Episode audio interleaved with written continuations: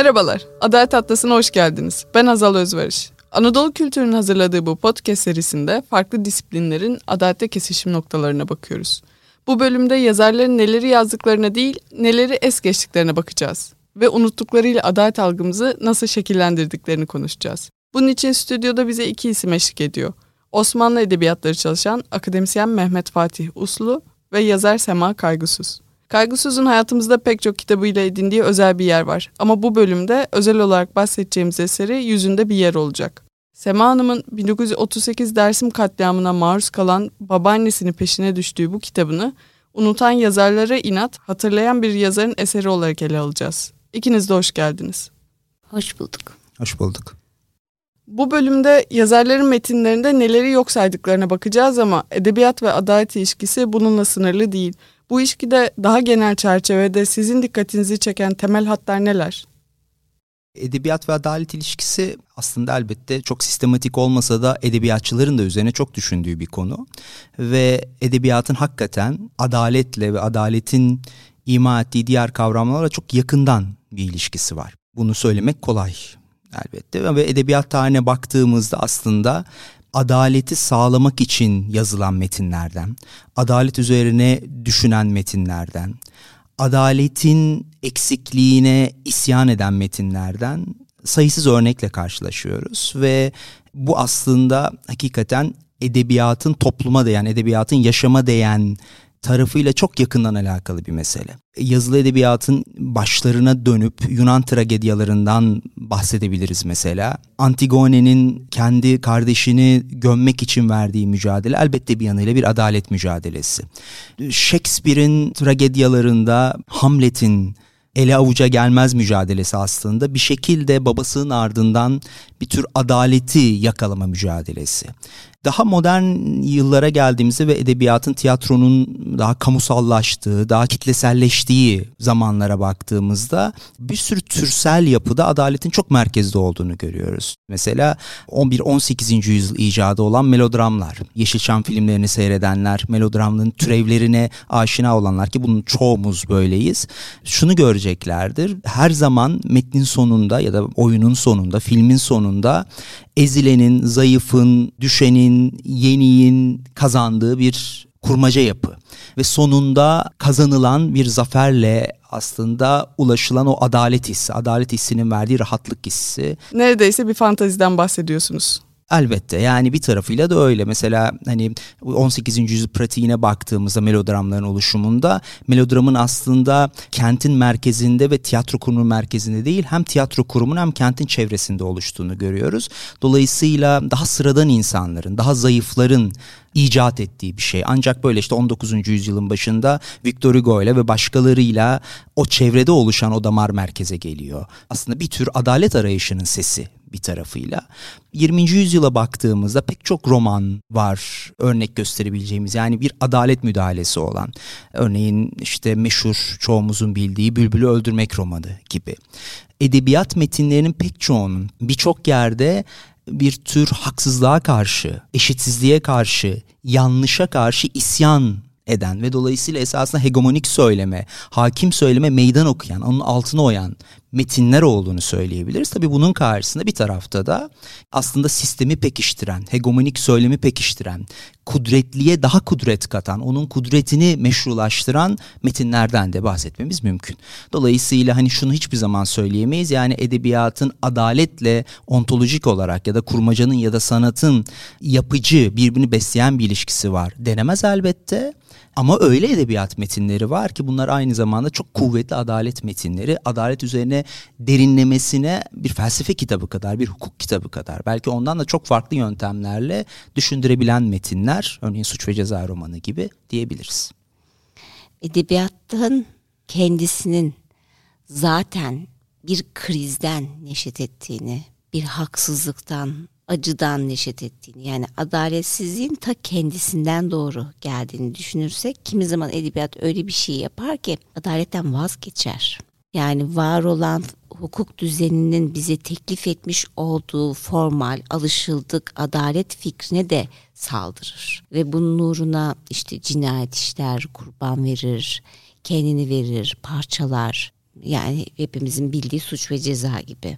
Öldürmenin kendisini överek işte Slav demonizmiyle ortaya çıkan, kendi dönemiyle ortaya çıkan Hristiyan ahlakının insan hayatına verdiği değerin ne kadar da değersiz olduğunu anımsatır. Ama bunu suçla ifade eder ya da Jean Genet suçu över hatta. Yani yer altını över vesaire ama orada da çok ince bir adaletten vazgeçerek boşluk açar. E boşluk açtığınız zaman da Tanrı yani Tanrı derken tabii sistemden söz ediyorum. Yaradandan söz etmiyorum. O boşluğa göre yeni bir şekil almak zorunda kalır. Bizi bom bir boşlukta bırakır. Adalette müdahale ederek, adaletsizlikle müdahale eden metinler. O yüzden belki de adaleti sıfırlayarak hukukun da işe yaramazlığını ortaya koyan çok güçlü metinler var. Benim özellikle çok çok sevdiğim Abraham Applefeld diye bir yazar var. Metis'ten çıkıyor romanları. İnsanın en rezil ve en korkunç hallerini görmüş bir yazar. İşte kamplardan kaçmış soykırım, Yahudi soykırımı sırasında ensesten açlığa, birbirinin lokmasını yemekten, ormanlarda hayvanlar gibi yaşamaya değin insanın en düşük hayatta kalmak için sıfıra indiği anlara şahitlik etmiş bir yazar olarak arkaik olandan insanı başlatır ve hepimizi rahatsız eder. Yani ensesti kız erkek kardeş arasındaki ilişkiyi bile doğa içerisinde ele alarak herkesin adaletini rahatsız eder. Herkesin formal duygularını rahatsız eder. O yüzden bu bir sempozyum konusu aslında. Adalet ve edebiyatın dediğiniz gibi bir konuşmaya sığmayacak ilişkisini burada hatırlamakla sınırlandıralım ama bu konunun da kendi içinde çok veçesi var. O yüzden en başından alarak soracağım. Sema Hanım sizce bir yazar geçmişi kurcalamadan yazabilir mi? Eğer yazabiliyorsa geçmişi es geçen bugünü nasıl yazar? Okur olarak da biz o noktada ne okuyor oluruz? Geçmiş şimdiki anımızı şu anı o kadar biçimlendiren bir şey ki ben yazarın geçmişi kurcalamaya gerek duyup duymadığından çok emin değilim. Geçmiş kendini zaten şimdiki zamana verdiği şekilde dayatır. Bizim meselemiz yazı yazarken şimdiyi o geçmişle değiştirmektir aslında. Yani şimdiki zamanı kurtarmak. Geçmişi kullanarak şimdiki zamanı incitmeye çalışırız yazarlar olarak. Çünkü az kalsın alışmak zorundayız. İnsanoğlu bir kitle, bir kalabalık, bir yığın olarak beraberce uyumayı sever. Beraberce geçip gitmeyi sever. Beraberce uyuşmayı sever. Çünkü kendini güvende hisseder o kitleyi içinde bulunduğun bir parçası olduğun kitle içine uyanmayı arzulamak geçmişle olur. Şimdi geçmiş nedir? E geçmiş bir krizse eğer öyle kolay kolay dile gelip kendi gerçeğini hikayelendirmesi gerçekten zaman isteyen bir şey. Bakın 90'lardaki acılar henüz anlatılamadı neler neler yaşandı Türkiye'de. Yani asit çukurlarından kaybedilen insanlara bugün cumartesi anneleri yıllar yıllar yıllardır henüz yazınsal anlatısı tam olarak oluşmadı. 80 biraz var. Birinci Dünya Savaşı enteresan ama pek yok. Çünkü biz onu kurtuluş mitiyle şey yaptık. Ermeni soykırımı, Dersim anlatıları çok baskın. Niçin? Çünkü üçüncü kuşağını yarattı. Üçüncü kuşakta şu hep söylüyorum hiç yılmayacağım çok önemli bir motto benim için. Bir Yahudi atasözü vardır. Evlatlar babalarının yaşadıklarını unutmak ister, torunlar anımsamak. Şimdi üçüncü kuşaktan sonra anımsamaya mecbur, şimdiki zaman değiştirmeye mecbur bir yeni dil oluşuyor ve eski dil ilişkilerinden çıkmak istiyor. Benim kendi dilim var ve bu zamana ait bu dilin içerisindeki kılçıkları geçmişi temizlemek istiyorum diyor. Burada niyet geçmişi kurtarmak değil. Gerçeklerin hikayelere ihtiyacı vardır. Gerçek olabilmeyi sürdürmek için. Yalanların da yalan olmamayı sürdürmek için dile ihtiyacı vardır. Bu görevi yerine getir çünkü dil benim dil anlayışıma göre bizden önce dilde vardı yani. Biz dilin içine doğduk. O yüzden bir sürü teolojik anlatıda oku, söyle, bak gibi ilk emirler var. E, dil bize bunu buyuruyor. O yüzden geçmiş kurcalanan değil de bizim hatırlamakla yükümlü olduğumuz ama hatırladığımızda neyi dönüştüreceğimiz üslup ve biçim meselesi. Her yazar onu başka şekilde ele alır. Yani hiç şüphesiz geçmiş bir metin. Yani sürekli yeniden yazılan, yeniden kurulan ve bizim üzerimizden sürekli yeniden kurgulanarak konuşan bir metin aslında. Dolayısıyla edebiyat, kurmaca, sanat herhangi bir şekilde geçmişle ilişkilendiğinde bu metinle bir ilişki üzerinden bunu yapıyor. Bir metin üzerine oturtuyor kendini ve üstüne bu metni bir düzeyde değiştiriyor. Bu metni bir düzeyde meydan okuyor. Böyle düşünebiliriz. Bizim bu soru etrafında yani özellikle bizim bu coğrafyanın edebiyatına bakarken temel aslında üzerinde durduğumuz bir büyük soru var. Daha doğrusu bir sorularyum ama tek bir soru olarak özetlenebilir. Yani çok travmalarla dolu bir coğrafya, çok travmalarla dolu bir yakın tarih, çok zor şeyler yaşanmış ve edebiyata baktığımızda, Türkçe edebiyat alanına baktığımızda, bu Anadolu edebiyatına baktığımızda, Türkiye'de üretilmiş edebiyata baktığımızda bir sürü unutkanlıkla bunun malul olduğunu görüyoruz. Bir sürü hatırlamamakla, bir sürü sessizlikle, bir sürü geçiştirmekle bunun mal olduğunu görüyoruz. Ve büyük bir soru karşımızda soruyor. Basit ve büyük bir soru karşımızda duruyor burada. Neden?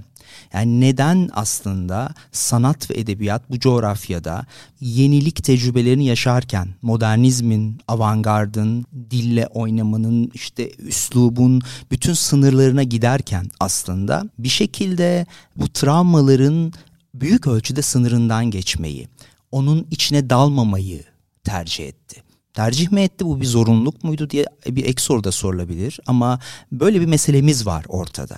Şimdi şöyle bir şey görüyoruz örneğin son yıllarda belki Sema'nın dediğine ek olarak bu söylenebilir. Ben de mesela bir Amerikalı tarihçinin sözünü hatırlıyorum çok paralel. Diyor ki oğulların unutmak istediğini torun hatırlamak ister. Hakikaten etkileyici bir söz ama acaba ne kadar bu kuşak işi gerçekten e, nasıl e, böyle bir mekanizması var mı? Bütün unutkanlıklar bununla açıklanabilir mi? Ve bütün hatırlama çabası bununla açıklanabilir mi bilemiyorum. Örneğin ne var? Hani biraz daha somutlaştırmak için Osmanlı'dan Türkiye'ye geçişte Türkiye'nin kendi monolitik hikayesini oluşturma, milli hikayesini oluşturma sürecinde bir sürü farklı sesin kısıldığına, bir sürü farklı travmanın hatırlanmadığına şahit oluyoruz. Kimle şahit oluyoruz? Büyük edebiyatçılarla. Örneğin? Örneğin Tanpınar, örneğin büyük ölçüde Nazım Hikmet, örneğin Oğuz Atay, Kemal Tahir ki bir nebze yine girmiş olsa da ve büyük bir soru orada duruyor aslında. Yani neden? Yani Tanpınar Osmanlı'nın parçalanışını, Osmanlı melankolisini kurarken huzurda bu toprakların bu geçişteki huzursuzluğunu ince ince psikanalize yer yer düşerek, rüyalara düşerek, son derece böyle diyalojik bir metin oluşturarak aslında kurarken neden hatırlamıyor bu coğrafyanın kendi çoğulunu? Neden acıyı, travmayı sadece kendi benliğine, kendi kimliğine sıkıştırarak tanımlıyor? Tanpınar metinlerinde neleri hatırlamadı, neleri es geçti? Örneğin mesela Osmanlı'dan Cumhuriyete geçerken ne oldu? Çoğul bir toplum tekilleşti. Yani Osmanlı coğrafyası içinde işte belki bugün zaten hatırlamaktan bahsederken ilk aklımıza gelecek meselelerden biri. Çok yoğun bir tırnak içinde gayrimüslim nüfus vardı. Bunların başına hakikaten kötü şeyler geldi. Bu coğrafyanın da hatırlamak istemeyeceği şeyler geldi ve hikaye bir tekil sese indirgendi. Yani Türk ve Sünni Müslüman olan bir sese indirgendi ve bunun içinde dolaşırken aslında bu tekilleşmenin acılarını hissetti yazarlar. Tanpınar da bunu hissetti. Ve zaten bugün mesela bu onun yeniden doğuşunda, yeniden hatırlanışında bu acıyı hisseden bir yazar olmasının çok önemli bir payı var. Bu huzursuzluğu hatırlatan bir yazar bize. Ama huzursuzluğu hatırlatmasına rağmen bu huzursuzluğun zemininde yaratan pek çok şeyi hatırlamıyor. Ermenilerin başına geleni hatırlamıyor. Mesela 19. asır Türk Edebiyatı'nın tarihini yazarken, edebiyat tarihi bağlamında, huzuru yazarken romancılık bağlamında bu toprakların içinde nefes alıp verdiği çoğulculuğu hiçbir zaman hatırlamıyor. Hep bir arkada bırakarak, görmezden gelerek ürettiği bir zemin üzerinden Osmanlı'nın melankolisini kuruyor. Milyon dolarlık soru bu. Bunun altında yatan zemin ne? Nurdan Gürbilek Metis'ten çıkan ikinci hayat kitabında Tanpınar'ın Paris ziyareti hasebiyle yazdıklarını aktarmıştı. Ben de onun kitabından alıntılayayım. Şu ifadeleri kullanmış Tanpınar. Sonra etrafımda bir yığın Çinli, Japon zevat. Meğer ben ne kadar beyazlık taraftarıymışım. Zerre kadar bir şey anlamıyorum Avrupalı olmayandan. Bana antropolojik tuhafiye eşyası gibi geliyor. Bu alıntıları düşününce Tanpınar sanki bu topraklardaki çoğulculuğu reddetmiyor sadece. Sanki kendisini batılı beyaz ırka yakın konumlandırıyor ve buradan bir uygarlık fantazisi kuruyor. Ters bir açıdan soracak olursam katliamı bu uygarlığa yakıştıramıyor olabilir mi? Evet bu mesela 19. asır yazarlarında olan da bir şey.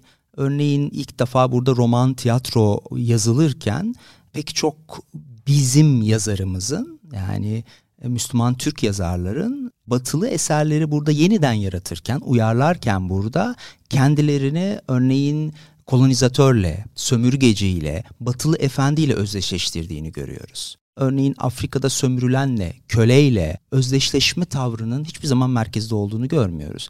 Onun yerine hakikaten batıcı, batılı sömürgeleştiren efendiye çok daha yakın buluyor kendisini. Belki böyle bir paralellik düşünülebilir bu sorudan. Ama ne olursa olsun birazcık burada muzur ve birazcık ayıplı bir şey var. Hani günlüğüne yazdığı, mektubuna yazdığı şeyle edebiyatını anlamaya çalışmak hiçbir zaman hoş bir şey değil ve dolayısıyla bunun yerine örneğin mesela huzur romanı düşünmeyi ben daha çok tercih ediyorum. Yakın zamanlarda yayınlanacak işte Ian Almond'ın Tanpınar'da Ermeniler üzerine bir makalesi var. Ben de onu yayınlanmadan okuma fırsatı buldum. Orada görünce hatırladım. Mesela Huzur romanında anlatırken sürekli geçmişte ilişki kuruyor kahramanımız özellikle Mümtaz ve sürekli kendi kültür dünyasına oluşan geçmişi e, rüyalarla, monologlarla, diyaloglarla Mümtaz'ın zihninden ve metin içinde kuran bir yazarla karşı karşıyayız aslında. Ve bunu yaparken metnin içinde hiç Ermeni yok. Bir Ermeni kadın hariç. Romanın sonlarına doğru Suat intihar etmiş ve intihar mektubunu Mümtaz okuyor ve intihar mektubu yanlış hatırlamıyorsam kendi cebinde olmak üzere sokağa çıkıyor ve sokakta bütün o acıyı ve karmaşayı hissederken yaşlı fakir bir Ermeni kadın onu yerden kaldırmasını istiyor ve Mümtaz ona bakıyor. Acaba gerçekten onu yerden kaldırıp kaldırmaması gerektiğini düşünüyor kadın ona kendisinden bir şey istemeyeceğini ama ileride işte bir kilise olduğunu eğer bir derdi varsa o kiliseye gidip işte yardım yapabileceğini ve dua edebileceğini söylüyor. Çok saçma bir sahne. Hakikaten öyle. Çok nereden çıktığı belli olmayan bir sahne. Böyle bir anda ortaya çıkıyor ve bir süre sonra bu sahne kapatılıyor. Diyor ki anlatıcı Mümtaz şunu şunu ve o Ermeni kadını da unutacaktı elbette ve yoluna devam ediyor. Bu çok tuhaf ve enteresan bir sahne ve genel olarak Tanpınar ne derse desin, ne söylerse söylesin, mektuplarında ne yazarsa yazsın, ne düşünürse düşünsün, unuttuklarının, eksilttiklerinin, hatırlamadıklarının bizzat orada, kendi zihninin yanı başında, kendi gözünün önünde olduğunu, ona bir çağrıda bulunduğunu, bir ses ver dediğini sanki dipten dibe, alttan alta bize söylüyor. Soru yine ama orada Peki bu bunu kabul edeceksek bu çağrı oradaysa, bu ses oradaysa bu büyük yazar. Bu her şeye çok renkli bakan yazar. Bu çok gözlüklü, çok mercekli yazar. Neden bütün bunları edebiyatına dahil etmedi?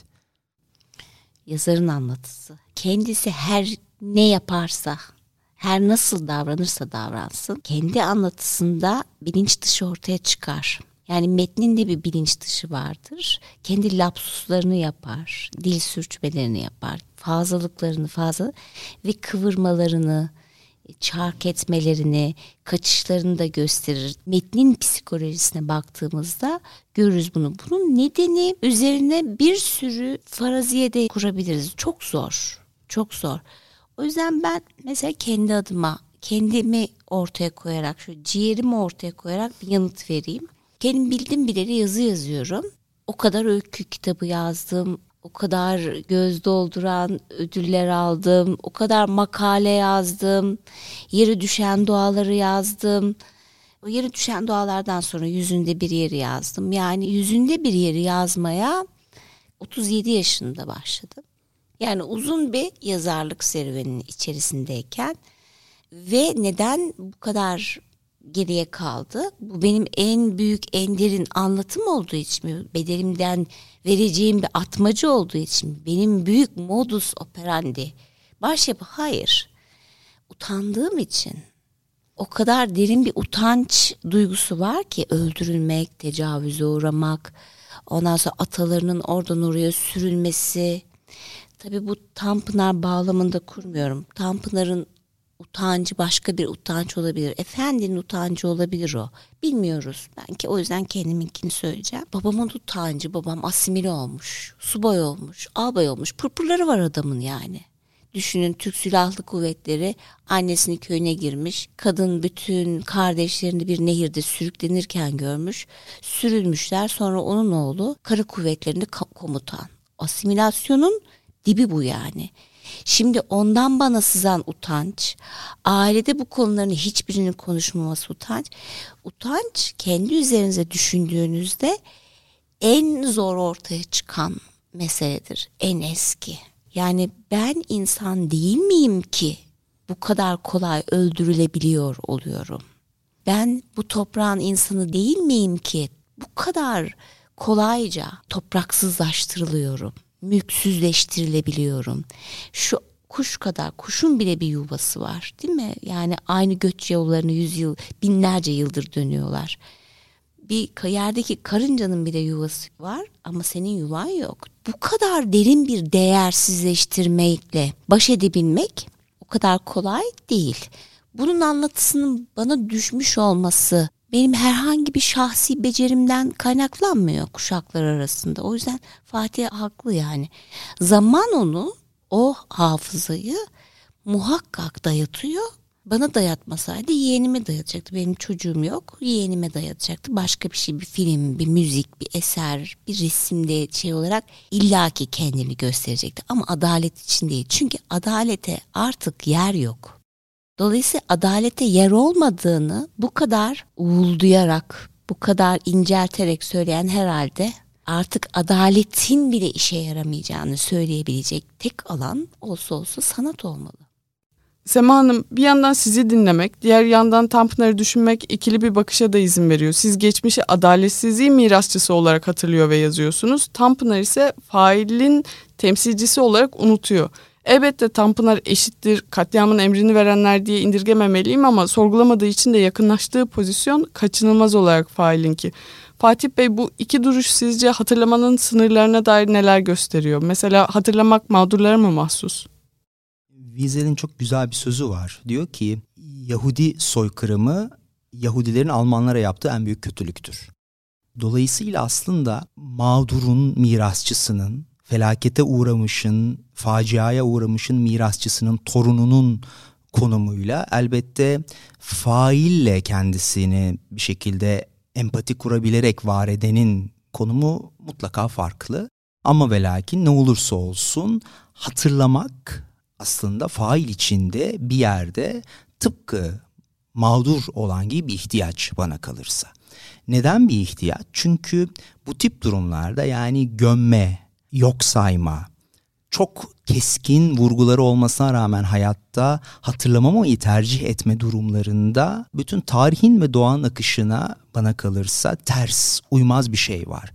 Ne olursa olsun bir yerde fail eğer kendi benliğine daha çok yaklaşmak istiyorsa, daha çok kendini bilmek istiyorsa, daha çok kendi diline sahip olmak istiyorsa, dolayısıyla daha çok kendi olmak istiyorsa bu bağlamda olabildiğince o aslında mümkün olmayanı yapmaya eğilimli olmak zorunda. Eksiksiz hatırlamak durumunda. Dolayısıyla Tanpınar sorusu bu bağlamda anlamlı. Kimle özdeşleşiyor olursanız olun, kendinizi tarihte hangi konumda sayıyorsanız sayın, kendilik peşinde olmanın acısını duyuyorsanız ve sanatı ve edebiyatı bunun bir şekilde aracı haline getirmişseniz bu sizin üzerinizden konuşmaya eğilimli olacaktır fikrindeyim ben. Failin bu eksik hatırlamasının ben bir şekilde bu toprakların kültürü oluşurken, bizim kültürümüz oluşurken nasıl kuvvetli belirleyici bir elin yukarıdan zihinleri ve vicdanları dönüştürdüğünün bir semptomu olarak okunabileceğini düşünüyorum.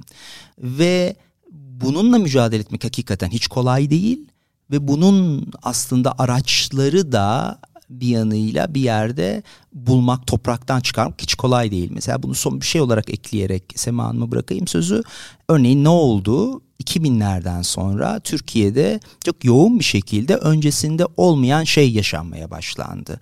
Pek çok edebiyatçı mesela Anadolu'da Ermenilerin başına gelenler hakkında, Müslümanlaştırılmış Ermeniler hakkında, Dersim kıtali hakkında işte bu coğrafyadaki bir sürü şey 6-7 olayları hakkında metin üretmeye başladılar. Bir anda olmaya başladı bu.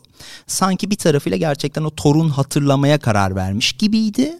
Ama bir tarafında da o empatinin içinde hakikaten nahoş olan bazı şeyler var gibiydi sanki. Yani hatırlarken yine bu sefer de popüler olanı derinliksiz bir şekilde felaketi, travmayı anlatmanın ilgi çeken bir şey olduğunu hisseden bir damarın orada çalıştığını gördük.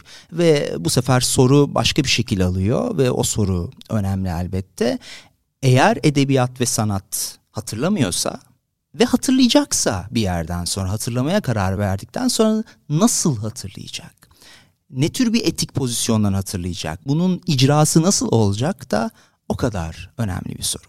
Çok önemsiyorum bu söylediklerini enstrümantalize ettiğinde artık travma bir enstrüman haline geliyor. LBGTİ haklarını çok gözetiyormuş gibi yazıp gayet homofobik metinlerde çıkabiliyor. Ya da çok feministmiş gibi görünüp bayağı antifeminist metinler çıkabildiği gibi. Oradaki seçim bir üst değer var. Sizin kabul edebileceğiniz bir üst değer bende de mevcut diye kaba bir gösteriş seziyorum ben. Zaten çok da belli oluyor. Ama edebiyatın yazılı kültürde çok sağlam seçmeleri var, kriterleri var. Mesela ölüm yani birinin idam edilmesi, birinin katledilmesi. Bunu pornografik bir dilde yazdığında katliam bir daha işlersin ve o hafızayı temizlemez. Tersine şimdi bugün meşrulaştırılan ve normalleştirilen bir şiddet haline gelir. Şimdi elimizde hazır edebiyat gibi bize dille sürekli kendini sınayan ve sınatan bir alan varken çünkü mağdun dilden çıkmış olandır. Mağdur içindedir. Mağdur dilin içinde olduğu için mağdurdur zaten. O dilin baskısına uğrar değil mi? Ulusalcı bir dil anlayışının içerisinde bir Kürt olmak onu mağdur kılar.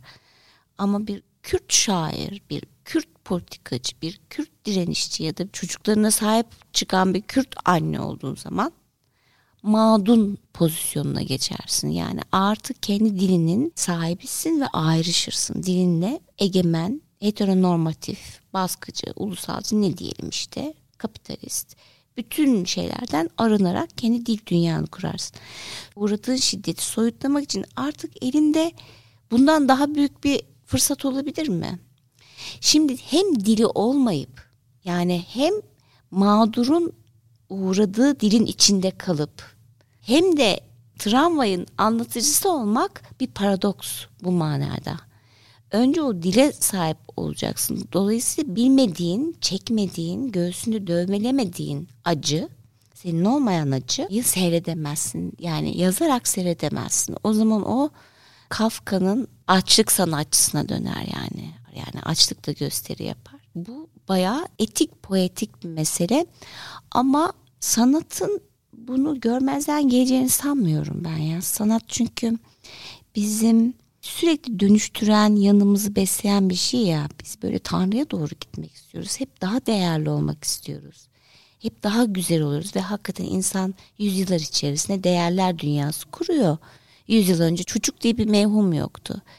150 yıl önce kadın diye bir mevhum yoktu. Şimdi var. Yani biz her geçen gün daha incelen varlıklarız başka bir açıdan bakarsak. Dolayısıyla bu inceliği de neyle kanıtlıyoruz? Yapıp ettiğimiz estetik işlerle kanıtlıyoruz.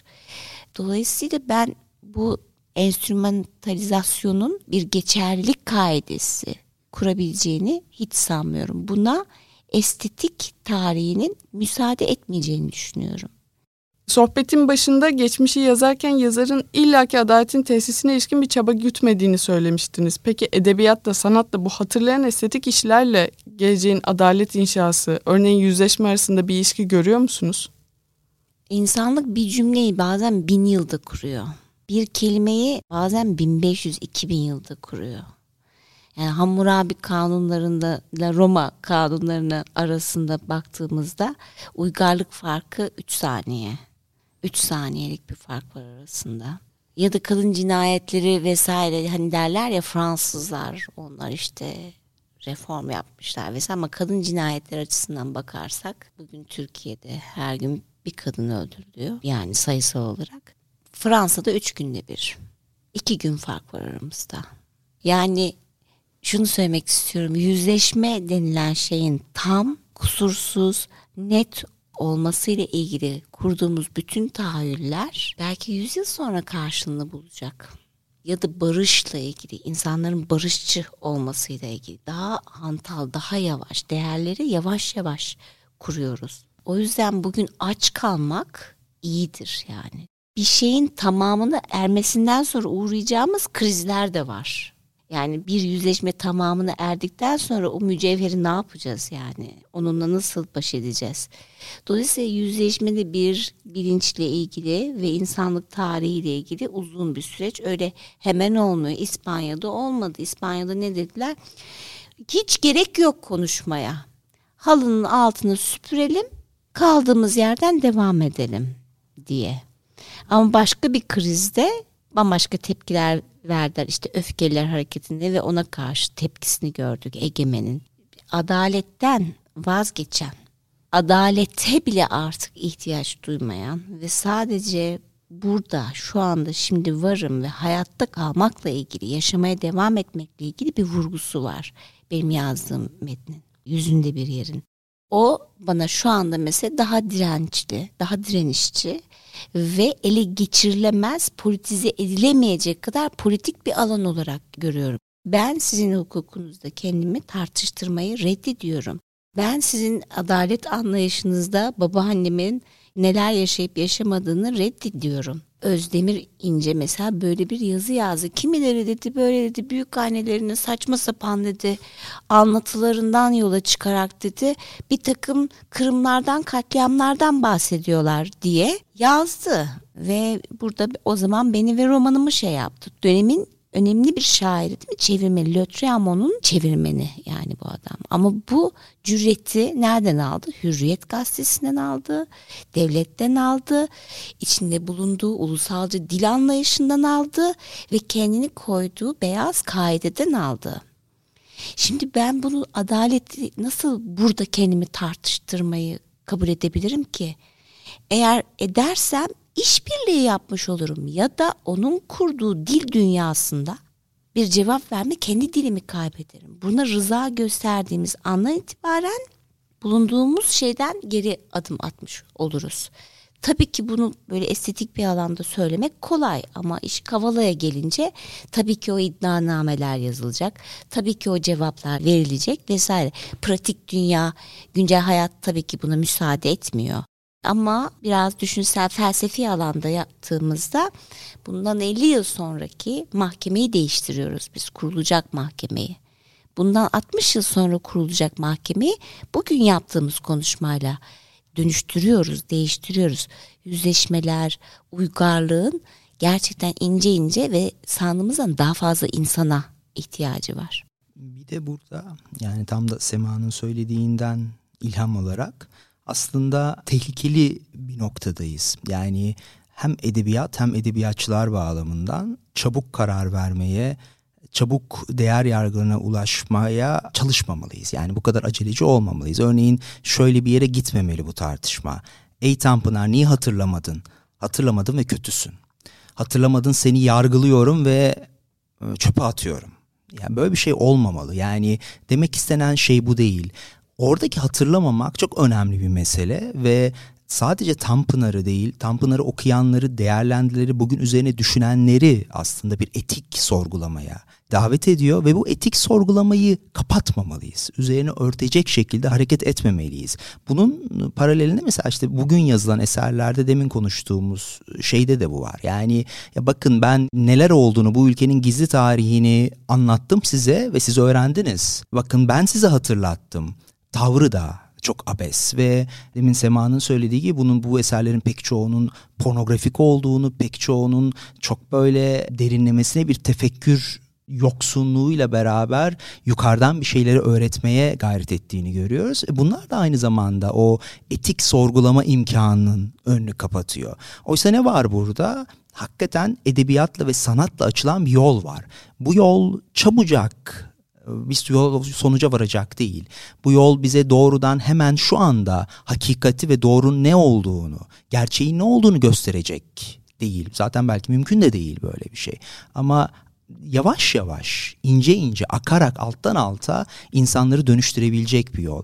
Bunun önünü kapatan her teşebbüs aslında çift taraflı da. Hem fail tarafından hem mağdur tarafından. Hem hatırlayanlar hem hatırlamayanlar tarafından bana kalırsa tehlikeli teşebbüsler. Yani bir şekilde bunun ikisi arasında gidip gelerek sürekli mesele üzerine tefekkür ederek sürekli bunun bir şekilde de refleksif yani insanın bunu yapanın bunu söyleyen, düşünen, yazan failin kendi meselesini de içine katarak kendine de şekilde yansıtarak devam ettirebildiği bir mesele haline gelmesi lazım. Teleolojik bir şey yapmak istemiyoruz. Yargılayıp kapatacak dosyayı mahkemelerdir. Biz değiliz aslında ve dolayısıyla edebiyat değil, edebiyatçılar değil. Amaçsallaşamaz adalet ya da etik değerler. Amaçsallaştırıldığında araçsallaştırılır. Yani amaç yaptığında bir malzeme haline getirirsin ve oradaki niyetler de başka niyetler olur. Yani yazarın kendi bizzat derinden teninde bildiği ağrı, dert zaten başlı başına bir tartışma konusu. Onun bir veçesi adalettir, bir veçesi yoksulluktur, bir veçesi işte haksızlıktır vesaire. Şimdi düşünüyorum sadece konusu adalet olan bir metin nasıl olurdu merak ediyorum. Tek uğrak yeri adaletsizlik olacaktı. İzninizle programı burada sonlandıralım. Anlattıklarınızla çok yüzü olan edebiyat ve adalet ilişkisine giriş yapmamız için bize önemli bir kapı araladınız. Katkılarınız için çok teşekkürler. Biz teşekkür ederiz davetiniz için. Biz teşekkür ederiz sağ olun. Adalet Atlası'nın bir bölümünün daha böylece sonuna geldik. Gelecek bölümlerde görüşmek üzere.